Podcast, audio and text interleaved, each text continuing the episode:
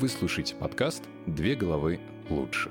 Его ведущие, клинические психологи Роман и Кирилл, поговорят про одиночество, почему мы его боимся и чем оно на самом деле может быть полезным. Здравствуйте, уважаемые слушатели нашего подкаста. Привет, друзья. Тут сразу стоит сделать оговорку, что мы не будем рассматривать одиночество и страх одиночества, исходя из каких-то философских или научных теорий. Вы это легко можете загуглить и без нас. В нашем подкасте мы стараемся преподнести информацию в гораздо более простой форме и более какой-то, не знаю, в житейском общении. Видим в этом намного больше плюсов, чем в том, чтобы вы читали тексты четырехсотлетней давности, в которых э, замудрённого больше, чем неправильного, как бы я их описал. Ну и так как сноска один завершена, время сделать сноску номер два. Почему вообще мы хотим поговорить про одиночество? Потому что, на наш взгляд, это один из базальных страхов, как его можно обозвать, да, наравне со страхом смерти, э, который всегда будет у человека и находится у него с самого рождения. И поэтому неизбежно человек столкнется с этим страхом одиночества, неизбежно столкнется с самим одиночеством, неизбежно от этого у любого человека будут какие-то проблемы и попытки уйти от этого одиночества на пути с тем, чтобы он к этому одиночеству пришел в его какой-то здоровой форме.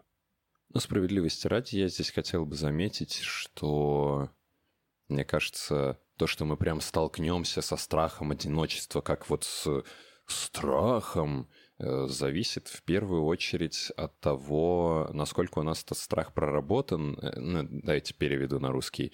Насколько мы вообще знакомы с этим нашим собственным одиночеством. Ну и, соответственно, если для нас это не является какой-то серой зоной, в которую мы никогда не заходим, и она вообще закрыта там под семью печатями, то тогда, конечно, если мы вдруг свалимся в это одиночество, о чем мы сегодня и будем говорить, это, конечно, станет для нас большим таким тяжелым переживанием, для кого-то, возможно, даже травмирующим.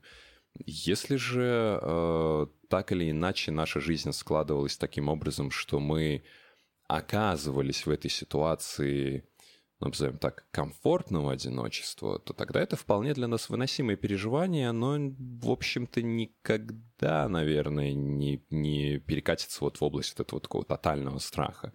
Но то, что у нас, в принципе, есть определенное напряжение по поводу одиночества, тут я совершенно точно соглашусь, но более того, по большому счету у нас жизнь-то начинается с одиночества.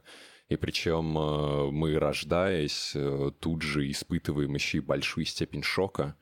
И тогда у нас таким образом всегда одиночество и шок идут как бы рука об руку. А, ну, вот... Ты с такой позиции затронул. Мне тут интересно попробовать сделать кое-что необычное в нашем подкасте, чего мы еще до этого не делали. Я с тобой не согласен. О, мне мне кажется, любой, любой человек э, испытает э, кромешный страх одиночества, как и испытает кромешный страх э, перед смертью, как его начальную точку знакомства с этой темой. То есть э, ты... сказал, что человек в любом случае может находиться в каком-то осознанном и знакомом состоянии с одиночеством, от него не убегая, да, и прочее, но при этом сам сказал, что, ознакомливаясь с ним в детстве, по факту своего рождения, он приобретает вот этот вот страх. То есть для него первое знакомство все равно мучительное. И тут имеется в виду такой вопрос, что ты как будто взял и само детство наделил неосознанностью и невозможностью там получить этот страх, но это не так. Мы в любом случае первые разы, знакомясь с этим ощущением, будем испытывать колоссальный ужас и страх от него. Да? И в любом случае только проведенное с ним какое-то время, правильное и здоровое, да, вот с объектом э, нашего страха, позволит нам его изучить и потом уже выйти на какое-то плато, ну, относительной безопасности. А первые разы, неважно, они в детстве или случатся у вас там в сорок лет, и вы там себя до этого сдерживали и не оставались одни, да, они все равно будут наполнены вот эти первые разы этим безумным ощущением того, что это вот одна из самых страшных вещей. Ну, в целом, мне кажется, что мы смотрим все-таки в одном направлении и говорим об этом даже одними формулировками. Я уточню, что имею в виду. Два нюанса, с которыми уже я не соглашусь здесь с тобой. Это нюанс про то, что, во-первых, наше, наше базовое вот это первичное соприкосновение с одиночеством будет каким-то ужасающим, мучительно страшным. И второй момент, который хотелось бы прокомментировать, это про то, что нет, по сути, никакой разницы, когда я это сделаю, в пятнадцать или в сорок. Вот тут я прям совсем не соглашусь, потому что, на мой взгляд, как раз-таки... Эм, почему страх одиночества может оставаться на уровне такого... Ну, как легкого страха высоты, то есть я бы скорее назвал бы это скорее дискомфортом, нежели прям страхом, который вызывает у меня тяжелые переживания. Потому что если я соприкасаюсь в этом, с этим в подростковье, когда у меня относительно немного жизненного опыта, то мне как бы проще это осмыслить, проще в это включиться. Ну, примерно такая же схема, как с изучением языков. То есть ребенку маленькому гораздо проще учить язык, чем взрослым, потому что у него просто нет вот этого наслоения кучи разных жизненных контекстов, жизненного опыта. Они как бы не, не успевают превратиться в помеху, и нет вообще того, что могло бы этой помехой быть. Вот, и в этом смысле подростку включаться в какие-то тяжелые для взрослого размышления будет легче, потому что это не является еще для него какими-то тяжелыми размышлениями. Вот, поэтому, еще раз, мне кажется, что, во-первых, если разбираться с этим страхом одиночества, ну, правда, это, конечно, в подростковье, это, конечно, больше задача родителей, нежели ребенка. То есть, как бы, задача родителей состоит в том, чтобы обучать ребенка соприкасаться с собственным одиночеством и учиться с ним как бы дружить, взаимодействовать, в некотором смысле даже использовать. Если родитель эту функцию выполняет, то тогда вот этот вот э, именно страх одиночества развенчивается, и это, на мой взгляд, превращается ну, в такой некий инструмент. Ну, по крайней мере, это то, как я вспоминаю, как было у меня. Вот. Uh-huh. Если же я бы уже, будучи взрослым, соприкасался бы с этим, то тогда как бы... Чем глубже я уходил бы в одиночество, тем сильнее мне приходилось бы переоценивать все, что было до того, как я пошел в одиночество. И тогда, грубо говоря, моя попытка осмыслить собственное одиночество ставит под удар э, мое же восприятие самого себя и всей своей жизни до того момента. То есть моя жизнь, грубо говоря, делится на до и после. Вот. И вот тогда это может быть реально опасным и травматичным. Вот что я имею в виду.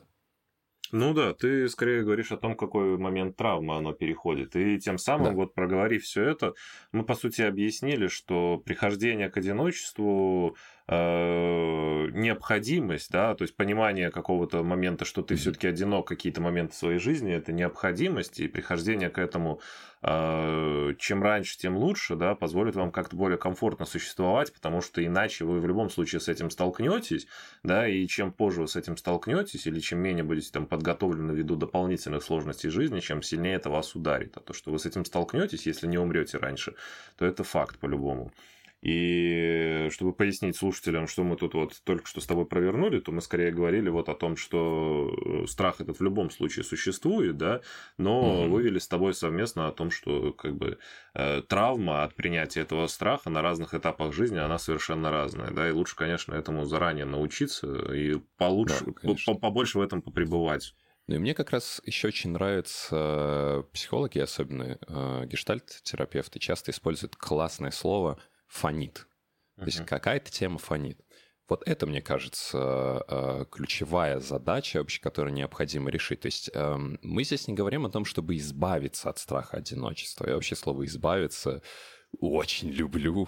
Я обожаю постоянно говорить про то, что ну, избавляться нам просто незачем. То есть даже если бы это можно было бы сделать, это просто избыточная идея сама по себе. И нам достаточно... подружиться с, со своими проявлениями, даже условно-негативно окрашенными, чтобы они просто, вот как раз это слово, чтобы они не фонили, то есть не вылазили там, где мне это не нужно, и не вылазили в каких-то крайних степенях. А вот если я научусь взаимодействовать с тем же страхом одиночества в достаточной мере, то даже если меня это будет продолжать пугать, я тем не менее буду чувствовать себя в этом относительно комфортно, ну как типа... Э- бояться переходить дорогу на красный свет, потому что есть определенный риск, что я попаду в ДТП. Страшно ли мне это? Конечно. Но является ли этот страх таким большим, что я стараюсь лишний раз дорогу обходить там на расстоянии сотен метров? Ну, конечно, нет. Я просто стою, жду зеленый. То есть мне относительно комфортно в этом моем дискомфорте. Вот я бы как-то так сказал. Ну, это вот скорее про то, к чему следует прийти, чтобы быть да, в этом комфорте. Да. А теперь давай поговорим как раз-таки про те стадии, когда это одиночество... не принимается, да, когда, вот как ты сказал, я игнорирую дорогу настолько, боясь, что меня задавят, да, что вообще с ней стараюсь не соприкасаться. Mm-hmm. Ну и, соответственно, какие из этого могут быть проблемы? Самые очевидные проблемы – это, безусловно, какие-то межличностные отношения тет-а-тет. Да? Неважно, там, мальчик-девочка, да, мальчик-мальчик, девочка-девочка, там, какой угодно еще, небинарный персонаж с небинарным персонажем. То есть, самое очевидное, да, если у нас есть избегание того, чтобы быть одним, одному, то да, в нашей жизни так или иначе будут появляться люди, которых мы сами для себя можем обозвать просто как пустые люди.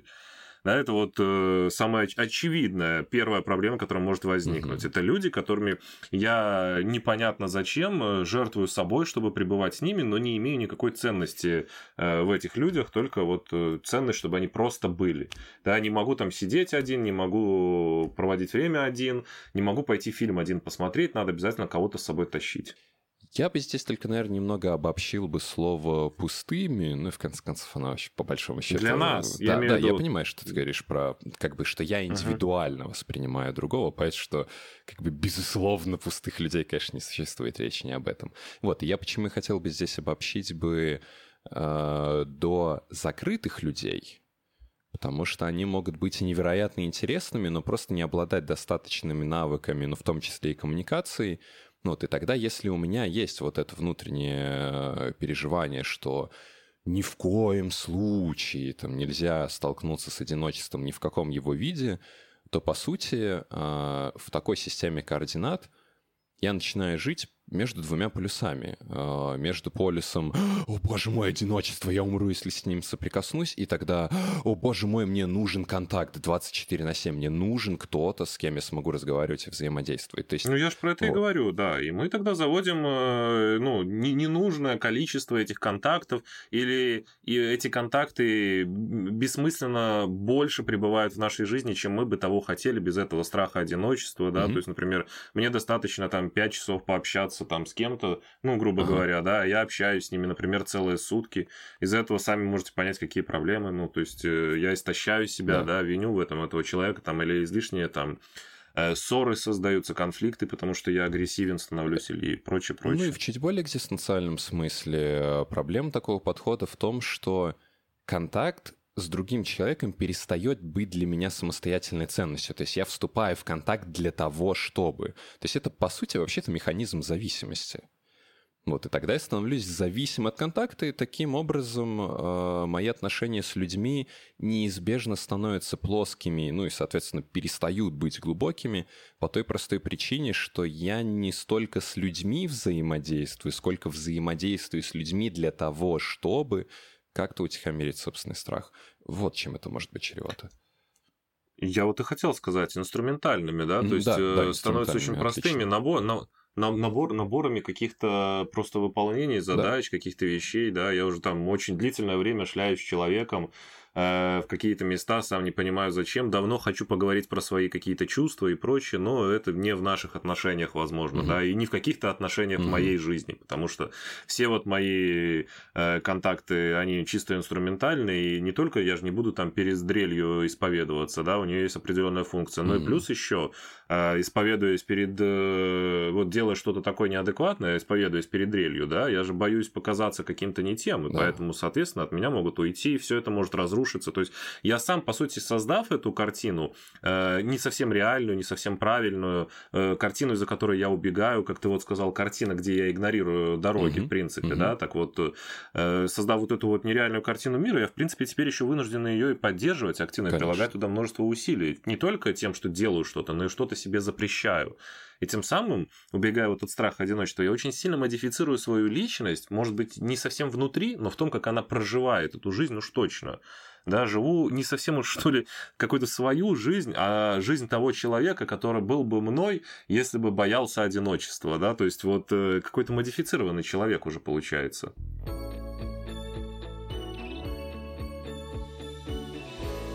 Охренительную фразу ты проронил. Все это время держу ее в голове и жду удачного момента, чтобы ее вернуть. И спасибо, ты это уже сделал. Я как будто бы проживаю не свою жизнь. Вот это ровно то, что я слышу, наверное, в... Я думаю, небольшим преувеличением будет сказать, в девяносто процентов случаев, когда человек приходит ко мне с каким-то вопросом про страх одиночества или про идеализацию, про которую мы говорили в прошлый раз, да даже в теме запрета эмоций человек, который запрещает себе злиться, он рано или поздно проронит эту фразу, что, блин, мне кажется, что я иногда как будто бы не свою жизнь живу. И вот это как раз и есть, по сути, оно, вот Рома только что раскрыл этот момент, что э, если мы избегаем, например, одиночества, а оно затрагивает большое количество сфер жизни, то мы мало того, что... Э, обрезаем кусок своей жизни, заодно ограничиваем себя в проявлениях в других сферах, чтобы, не, да, не дай бог, случайно, вот опять же это слово, не зафонила эта тема в каких-то других моих отношениях. И тогда, вот я бы здесь еще уточнил, что не просто мое восприятие моих отношений становится инструментальным, но даже я сам себя превращаю, по сути, в инструмент во взаимодействии с другими людьми. Вот про что как раз ты говорил, что и здесь я оказываюсь в той точке, где я сам вынужден поддерживать эту систему координат, даже если она мне не нравится. То есть даже понимая, что я живу какую-то не свою жизнь, мне кажется, что как будто бы лучше продолжать делать так, потому что если я так делать не буду, то я, во-первых, рискую узнать, что а по-другому я и не очень-то понимаю, как делать. И когда я столкнусь с этой мыслью, вот тогда я, как, не знаю, как занимаюсь бейсджампингом, я прям с разгона головой вниз нырну в одиночество. И это охренительно страшно. По сути, это даже не то, что страшно, это противоречит какому-то такому биологическому закону допускать тебя до такой информации. Mm, да? Да, то есть, если, да, ты вот, если ты вот врываешься во что-то очень резко, и к тебе поток эмоций, мыслей и прочее, да, то мозг это ограничивает, чтобы тебя не Конечно. травмировать. И поэтому в какой-то момент, если ты так долго от этого всего э, отходишь, удерживаешь себя и прочее, да, информации накапливается слишком много, то тут уже даже чуть ли не на биологическом каком-то вот э, законе мироздания, да, тебя начнет от этого оттенять. Тебя уже будет тошно и плохо к этому подходить, и настолько болезненно, что соприкоснуться с этим, конечно, спустя вот там большое время игнорирования, это будет большой фундаментальный труд, который тебе придется выполнить. Да. Ну и, кстати, здесь как раз мы вынуждены сделать один неутешительный вывод. Я их не очень люблю, но иногда они все же возникают, что, на мой взгляд, и еще раз, на мой взгляд, это не какая-то научная концепция, где-то после двадцати, ну, двадцать-двадцать пять, я бы такое бы окошко задал. Где-то после двадцати-двадцати пяти самостоятельно с этим разобраться перестает быть возможным. Просто потому что... Вот это мощное заявление. я, я сейчас сразу поясню, что я имею в виду. Дело в том, что ты как раз только что озвучил идею про вот этот эволюционный механизм, когда мозг, обнаруживая, что какая-то тема становится слишком болезненной и затрагивающей слишком большое количество э, контекстов. Слишком объемной. Слишком просто, объемной, да. да. Он как бы перестает нас туда пускать. И в этот момент я утрачиваю возможность в полной мере осмыслить э, эту проблему самостоятельно, в одиночестве. И мне просто необходима другая психика, потому что там, где я сам себе начну ставить блоки в виде собственного сопротивления, другой их сможет обойти. И здесь, ну, собственно, добро пожаловать на консультацию. Ну... Вот. И поэтому в какой-то момент это перестает быть... Ну, я, конечно, утрирую, говоря, что это прям совсем невозможно, но это становится невероятно трудно, и работа, которую вам самостоятельно придется преодолевать после двадцати пяти до тридцати, то есть там в районе лет пяти, в реальности можно с психотерапевтом разобрать ну, где-нибудь годик за два. Ну, ты тут это, красивую подводку к нашей профессии, конечно, сделал, но я бы, я, я, я бы немного вот это вот все поменял, да, я бы сказал, что чем старше mm-hmm. вы становитесь, да, потому что ты прям настолько все это как-то утрированно подал, что, мне кажется, должны какое-то исследование тут проводить относительно твоего заявления. И я задумался об этом, если не так, если брать не настолько утрированную форму, то чем старше мы становимся, тем, в принципе, больше наживаем какого-то опыта, да, и чем дальше мы вот... Mm-hmm. Э, и чем больше накапливаем багаж того, что мы от этого убегаем, тем не то, что это становится невозможнее прийти к этой теме и как-то ее осмыслить, да, а скорее, если вы будете делать это на самостоятельной основе, вам придется очень многим пожертвовать, в том числе и своим здоровьем, mm. да, здоровьем психологическим. И в первую очередь время. Да, да. ну и вре- время, соответственно, тоже. И, то есть вам придется очень многим пожертвовать, чтобы пройти через все это, потому что это будет все очень тяжело для вас. Вот этот вот весь объем информации, вот это вот то, что вы так долго игнорировали, да, то, что вот больно по вам ударит. То есть вполне возможно, что вы и пройдете через это сами, да. но это, знаете, вполне возможно, что вы пройдете и выживете сами в лесу, да, не являясь профессиональным выживальщиком, но останутся ли при этом у вас ноги?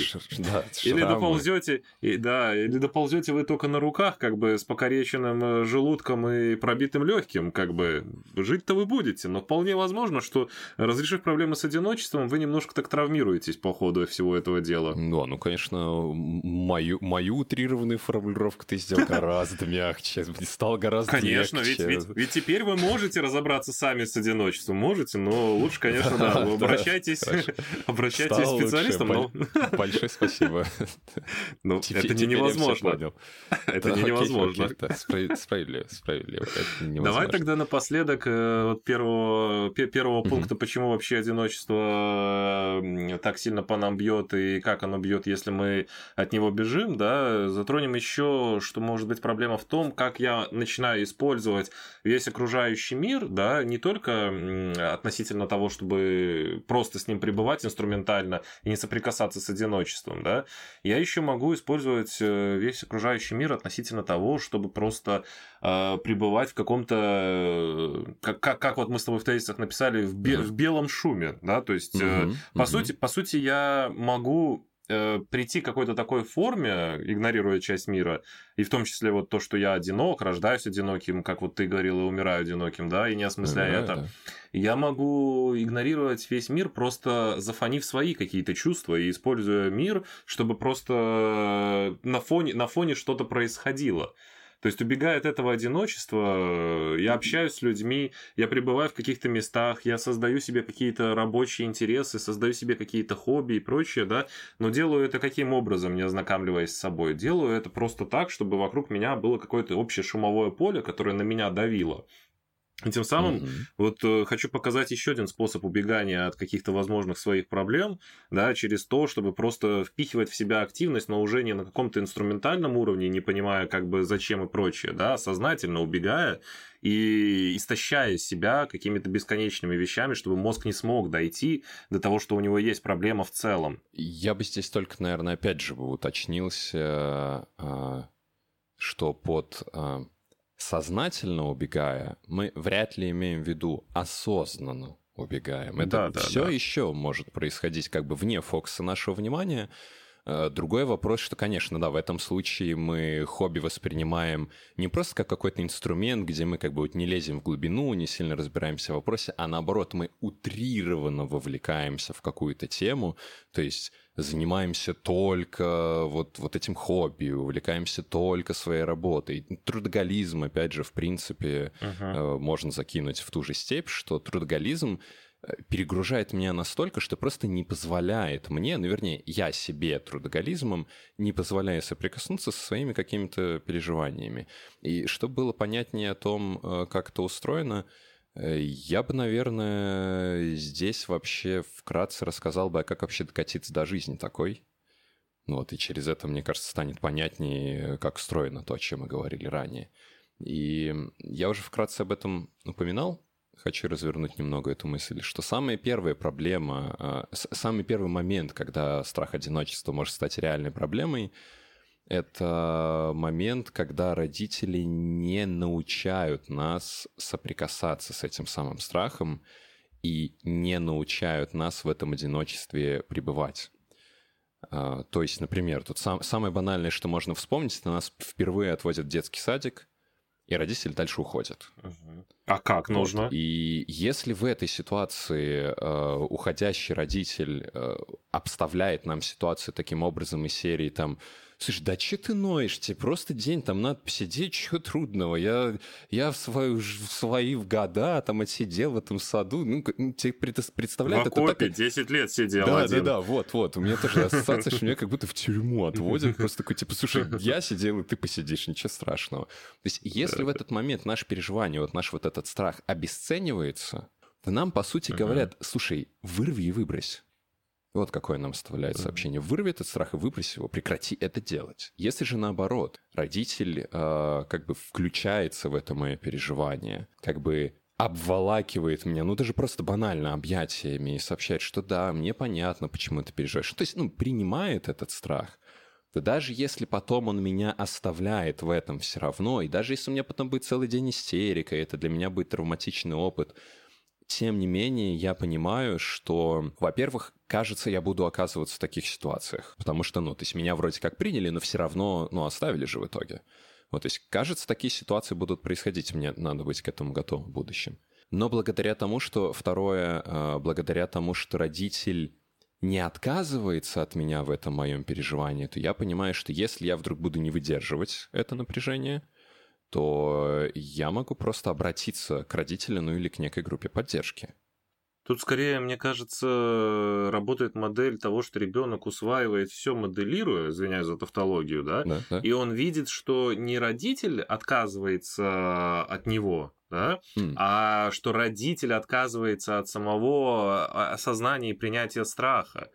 Ну, то есть ты вот когда сейчас описывал, mm-hmm. я попытался вот на все это место встать, и я подумал, что я вот взрослею, я расту, я познаю мир, да, и сталкиваюсь с этим страхом, например, одиночества, да, а мне вот и говорят, обесценивая, мол, слушай, а это не важно, ты должен это забить, ты, дол- ты, должен, ты должен это игнорировать. Ну, вот, по сути, то, что мы с тобой описывали, да, то есть родитель мне говорит, угу. ты вот сейчас плачешь, потому что останешься один, а чего ты плачешь? Не надо плакать, все нормально. Этого вообще не существует, и, по сути, у меня конфликт. Точно. У меня существует, Точно. Мне сейчас страшно, я собираюсь один остаться, да, мне нужен способ, как это побороть, да, конечно, кому я, кого я буду слушать, ну, сам да. я пока не в состоянии что-то придумать. Вот мама говорит, да забей ты на него и игнорируй это все, уничтожь ты в себе. Я такой... Ну ладно. Да, я запомню. Вот она говорит мне это десять раз, да, и на десятый раз я такой, о, мне страшно из-за того, что я один. Угу. Да, все, теперь я это игнорирую, игнорирую это.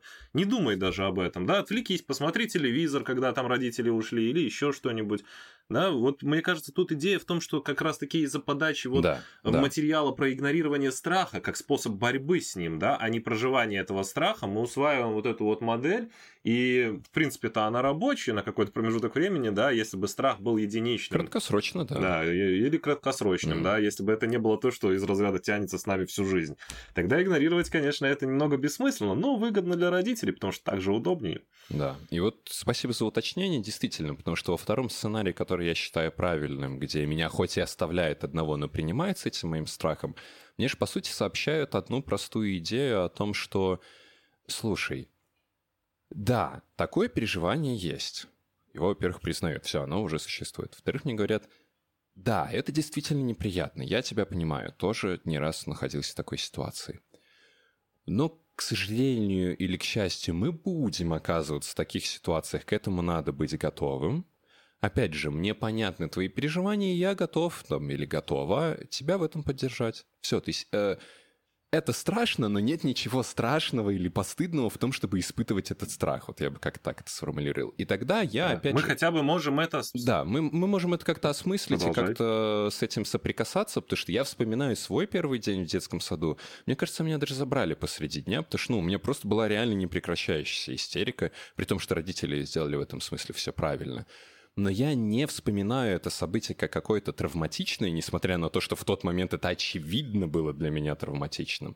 Сейчас это для меня не является таковым, потому что я помню, какой заботой меня обволакивали, и даже когда меня, когда вынуждены были родители уйти с работы, прийти меня забирать, никто даже не попытался меня наругать. Мне сказали, мы здесь, потому что понимаем, что тебе прям совсем хреново, окей, давай-ка мы тебе с этим поможем. Я понимаю, о, так это нормально получается, что со мной тогда это такое случается. Но я в то же время понимаю, что это не очень комфортно, и тогда мне надо бы учиться с этим взаимодействовать.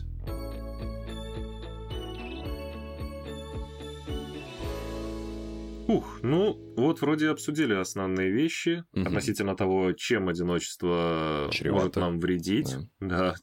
Да, точнее, страх одиночества. Да. Одиночество-то тоже может вредить, но...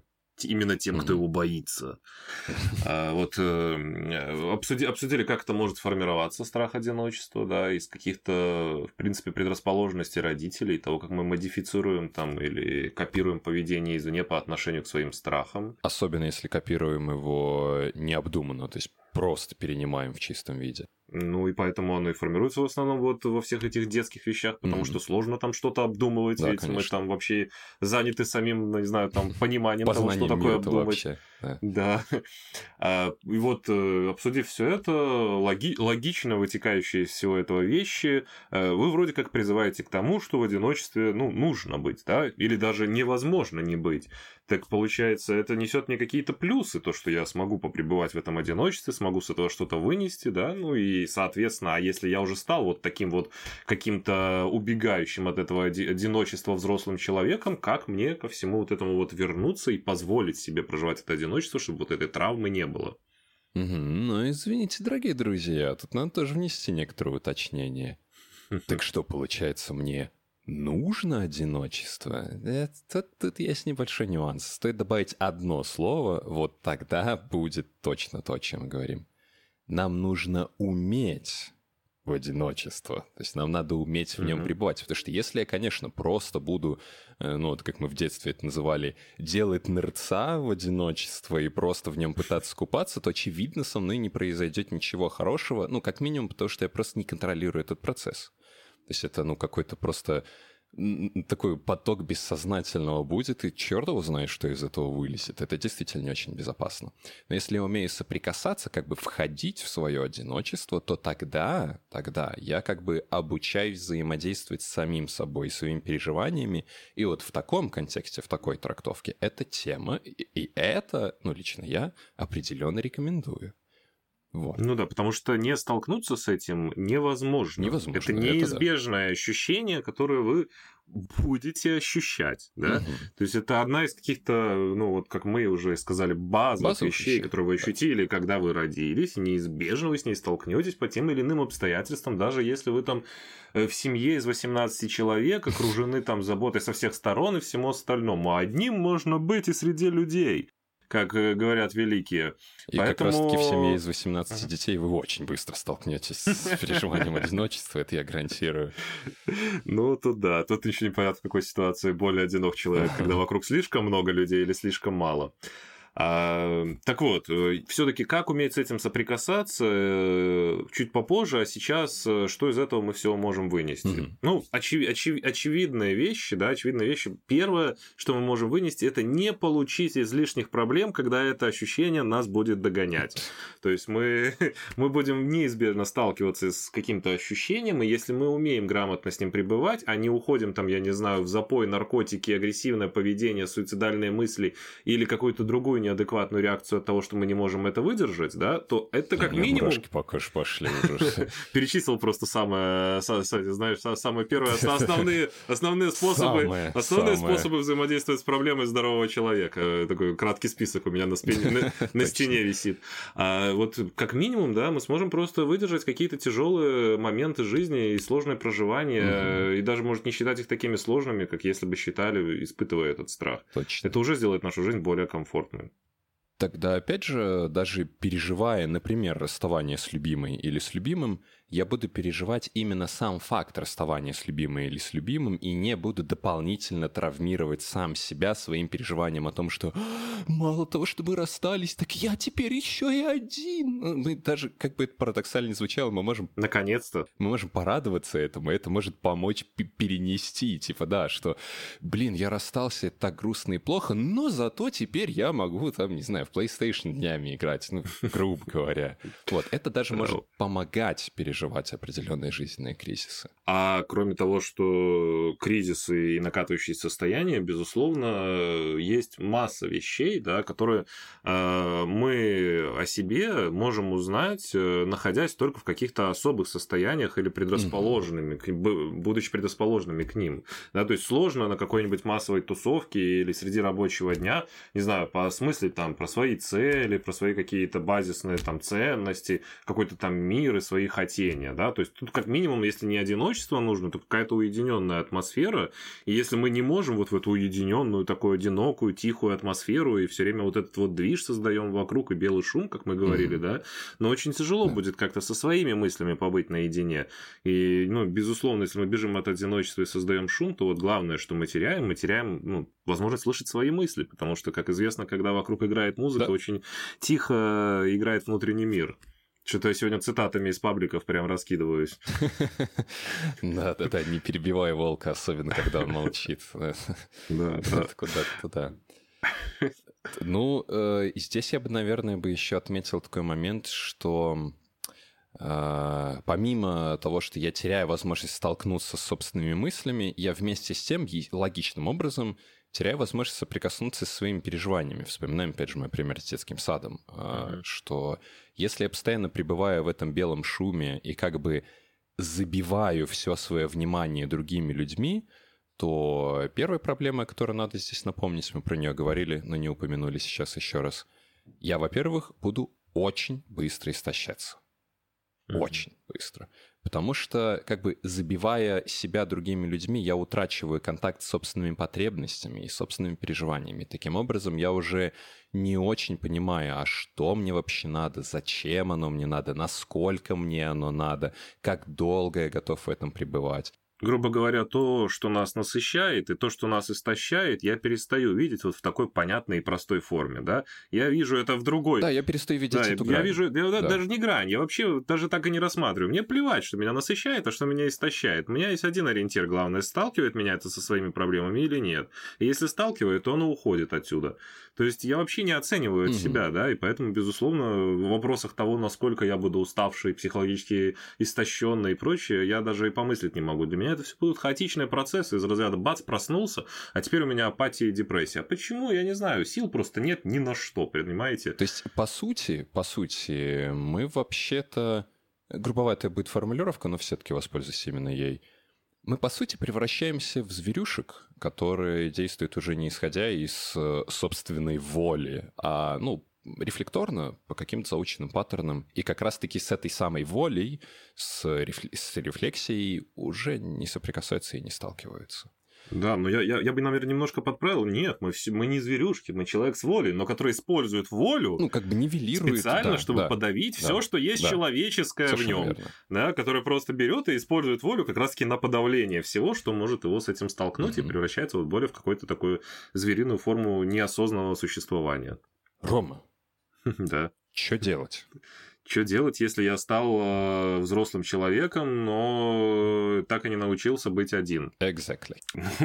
Мы уже предложили самый действенный способ, самый действенный вариант. Если вы взрослый человек со своими взглядами, там, э, с закостенелой психикой, которая уже ригидная, и все остальное с ими привычками. Начало многообещающее. Ну, ригидная в рамках того, когда вы были по сравнению с вами ребенком, я имею в виду, а не по сравнению с другими людьми, да? Э, безусловно, лучшим для вас решением станет это предпринять волевое усилие и согласиться на профессиональную помощь. Привет. Хотя бы получить...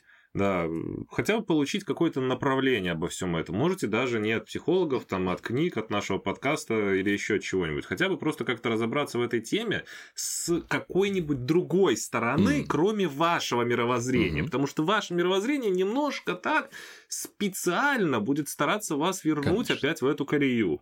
И в этом будет особая проблема того, что вы будете тратить очень много сил и там... фиг пойми еще чего, и, скорее всего, можете легко так, знаете, как в лесу, совершить круг, прийти на ту же точку и подумать, что, мол, я совершил так много работы, теперь моя тревога относительно одиночества и вот всего, что мне сказали в подкасте, успокоена, я такой молодец, ничего при этом не изменить, зато теперь тревожиться не будете и пойти дальше жить. А потом через год столкнуться с теми с же проблемами самым, и да. еще больше, да, взбеситься. Поэтому, скорее всего, лучше вот как-то предпринять какой-то способ, который позволит, ну, хоть как-то по-другому посмотреть на эту точку зрения. Mm-hmm. Да, если... наши слова как-то отзываются у вас какими-то там скрежетом по задней стенке черепа, то это, наоборот, какой-то хороший показатель того, что вроде как что-то другое слышите. Какой-то да? процесс уже происходит, да, да. да. Вот что-то подобное к какому-то подобному ощущению для того, чтобы взрослому человеку переломить себе настолько что-то большое, и следует стремиться. Это вот как одно из важных таких вещей. Тогда кажется... Помимо совершенно гениального предложения написать кому-нибудь из нас, а лучше двоим сразу, ни, ни на что не намекаю. Потестируйте, может, да, может, да, один не подойдет. Да, да, сходить туда, туда. Ладно, это шутки, не надо написать. Мы Конечно. вообще консультации не продаем, мы тут только на подкасте да, я, зарабатываем. Я лично вообще в отпуске сейчас, скорее Хорошо. всего. Давай что... продолжим. Так вот, эм, кажется, вот эта вот идея про вот этот скрежет в голове... Э, Вообще-то, на мой взгляд, это как раз и есть то, что нам нужно. И тогда, если по какой-то причине, ну, вы либо не видите необходимости, либо не видите возможности обратиться к специалисту, ну, или там какой-то литературой скупиться, то вот что вам нужно в первую очередь. То есть некий набор вопросов, который как бы сталкивает вас с вашим же мировоззрением, который позволяет вам как бы выйти из-за границы немного собственного восприятия, никакие вещества здесь при этом не нужны, вот, который позволит вам как бы взглянуть с третьего лица на то, что вы делаете и как вы это делаете, вот, и как бы вызвать этот скрежет. То есть, по сути, я имею в виду очень простую вещь. Выразить здравое сомнение по отношению к самому себе. Можем облечь-то прям вот в очень простую форму, да. Если мысли относительно всего этого не идут просто так, но вы чувствуете, что, например, я знаю, если моя жена или девушка там, или молодой человек меня бросит, мне будет очень плохо именно из-за того, что я ненавижу mm-hmm. быть один, да, и вы в предвкушении того, что вы не умеете проживать это сами, uh-huh. да, то, э, а мысли не идут, то вот, вот этот скрежет, как бы, вот это вот противоборство против своей личности очень же просто создать, на самом деле, просто какими-то действиями. Ну, камон, если вы боитесь как бы одиночества и всего остального, я уже представляю вашу жизнь. Скорее всего, у вас мало знакомых, скорее всего, у вас однообразный образ жизни, скорее всего, мало куда-то ходите, скорее всего, мало поглощаете новой информации. Последнее новое хобби было где-то на уровне университета или восемнадцати лет и всего остального. Так вперед, просто позаботьтесь. Запускайте в своей жизни кучу разных каких-то моторчиков, которые создадут вокруг вас не только много какой-то активности, но и людей, да, где вы сможете осмыслить, насколько же вы закостенели в своих взглядах и получите много новых взглядов. Например, вы любите играть на гитаре, но всегда пренебрегали рисованием. И считали вот этих вот художников, которые рисуют, да, какими-то такими непонятными человечками. И вот эта вот возможность понять что-то новое, взять и пойти самому согласиться на это рисование. Дозволив себе это, вы таким же образом сможете понять это ощущение, дозволив себе согласиться, например, на проживание одиночества. Это может быть следующим шагом после того, как вы впустили в свой мозг что-то новое и позволили ему это. Да? После того же рисования идите, посидите один в парке, например, того, когда вы ничего не делали, да, и бежали после работы домой сразу. Идите, посидите в парке два часа, без музыки, без ничего, подумайте, а как вы там живете сейчас, какие у вас вещи и прочее. И вот делая так регулярно, включая какую-то или новую активность, или какие-то возможности побыть одному, вы постепенно через, ну, конечно, не очень приятные внутренние процессы будете этому обучаться. Mm. Это было выступление Тони Роббинса. Спасибо нашему приглашенному гостю. Бери просто и делай! Бери просто и делай! Но вообще, на самом деле, как мне, как мне слышится, Рома предлагает две очень простые вещи. Первое, посмотреть фильм с Джимом Керри «Всегда говори да». Но, но, вот. А во-вторых, задаться простым вопросом. А что я вообще пытаюсь себе сообщить, когда говорю себе, что мне очень страшно? То есть, например, что я вот, девушка меня бросит, я останусь один. Я о чем себе пытаюсь сказать? Мне почему это страшно? Ну, потому что у меня там небольшой круг общения. О, класс, подсветили одну потребность, с этим можно разбираться. Ну, потому что я тогда не буду знать, что я буду делать один. О, класс, вот еще один вопрос, который требует решения. То есть один из ключевых вопросов, который можно задавать себе на постоянной основе, вам даже не надо сталкиваться со стрессом, это «А что я вообще пытаюсь сказать себе этим переживанием?» Про какую незакрытую потребность, ну или потребности я пытаюсь себе сказать. Это первый вопрос. Второй момент, который нам нужен, опять же, вспоминая мой пример с детским садом, где в идеальном, ну, обзовем даже правильном сценарии, меня и мои переживания ставят на первое место. Вот это еще то, что нам нужно. И вернуться в это состояние тоже довольно легко, задавшись простым вопросом. А мне это вообще как? То есть я могу оказаться в ситуации, в которой мне предлагают какую-то гениальную вещь, преподносят ее очень красочно и классно, ну, например, записаться к психологу. Вот, и я могу в этот момент задуматься о том, так, звучит как будто бы неплохо, но мне вообще эта идея как? Задавшись этим вопросом, я уже, а, так это, по тонкому льду темы с одиночеством начинаю ходить, потому что я уже соприкасаюсь со своим внутренним миром. Там, где все лежит в тени. И пытаюсь что-то из этой тени такое выдергивать, полезное для себя. То есть я уже через призму в виде местоимения «я» как-то пытаюсь воспринимать э, мир вокруг меня. Вот. Плюс, опять же, э, вопрос, который ставит Рома, э, можно переквалифицировать еще и вопрос по отношению к другим людям о том, а что они мне хотят сообщить. И тогда, по сути, вот этих трех базовых, я бы назвал бы, это база. Трех базовых вопросов будет вполне достаточно, чтобы уже получше себя узнать и уже смягчить э, вот это вот вхождение в тему с одиночеством, это вопрос, а мне это вообще как? Что я пытаюсь себе сказать э, теми или иными переживаниями или действиями, и что мне пытаются сообщить другие? Вот этого, на мой взгляд, для начала будет вполне достаточно. Что скажешь? Я предлагаю заканчивать. По-моему, осветили все достаточно хорошо. Если кому-то что-то дополнительно непонятно, опять же, просто могут написать нам в Телеграме или где-нибудь еще, и мы можем создать дополнительный выпуск, освещающий что-то более подробно. А с этой темой, мне кажется, все. Да, отличная, кстати, идея. Действительно, если у вас после прослушивания нашего подкаста возникли какие-то возражения, сомнения, идеи, предложения или вопросы, врывайте комментарии, напишите об этом. Мы с удовольствием по вашим вопросам, возражениям, идеям и об вообще обратной связи могли бы сделать еще один выпуск. Действительно, было бы очень интересно. С вами был подкаст «Две головы лучше». Вы можете подписаться на нас в Телеграм, ВКонтакте и на Ютубе. Ну а пока... Пока. До встречи.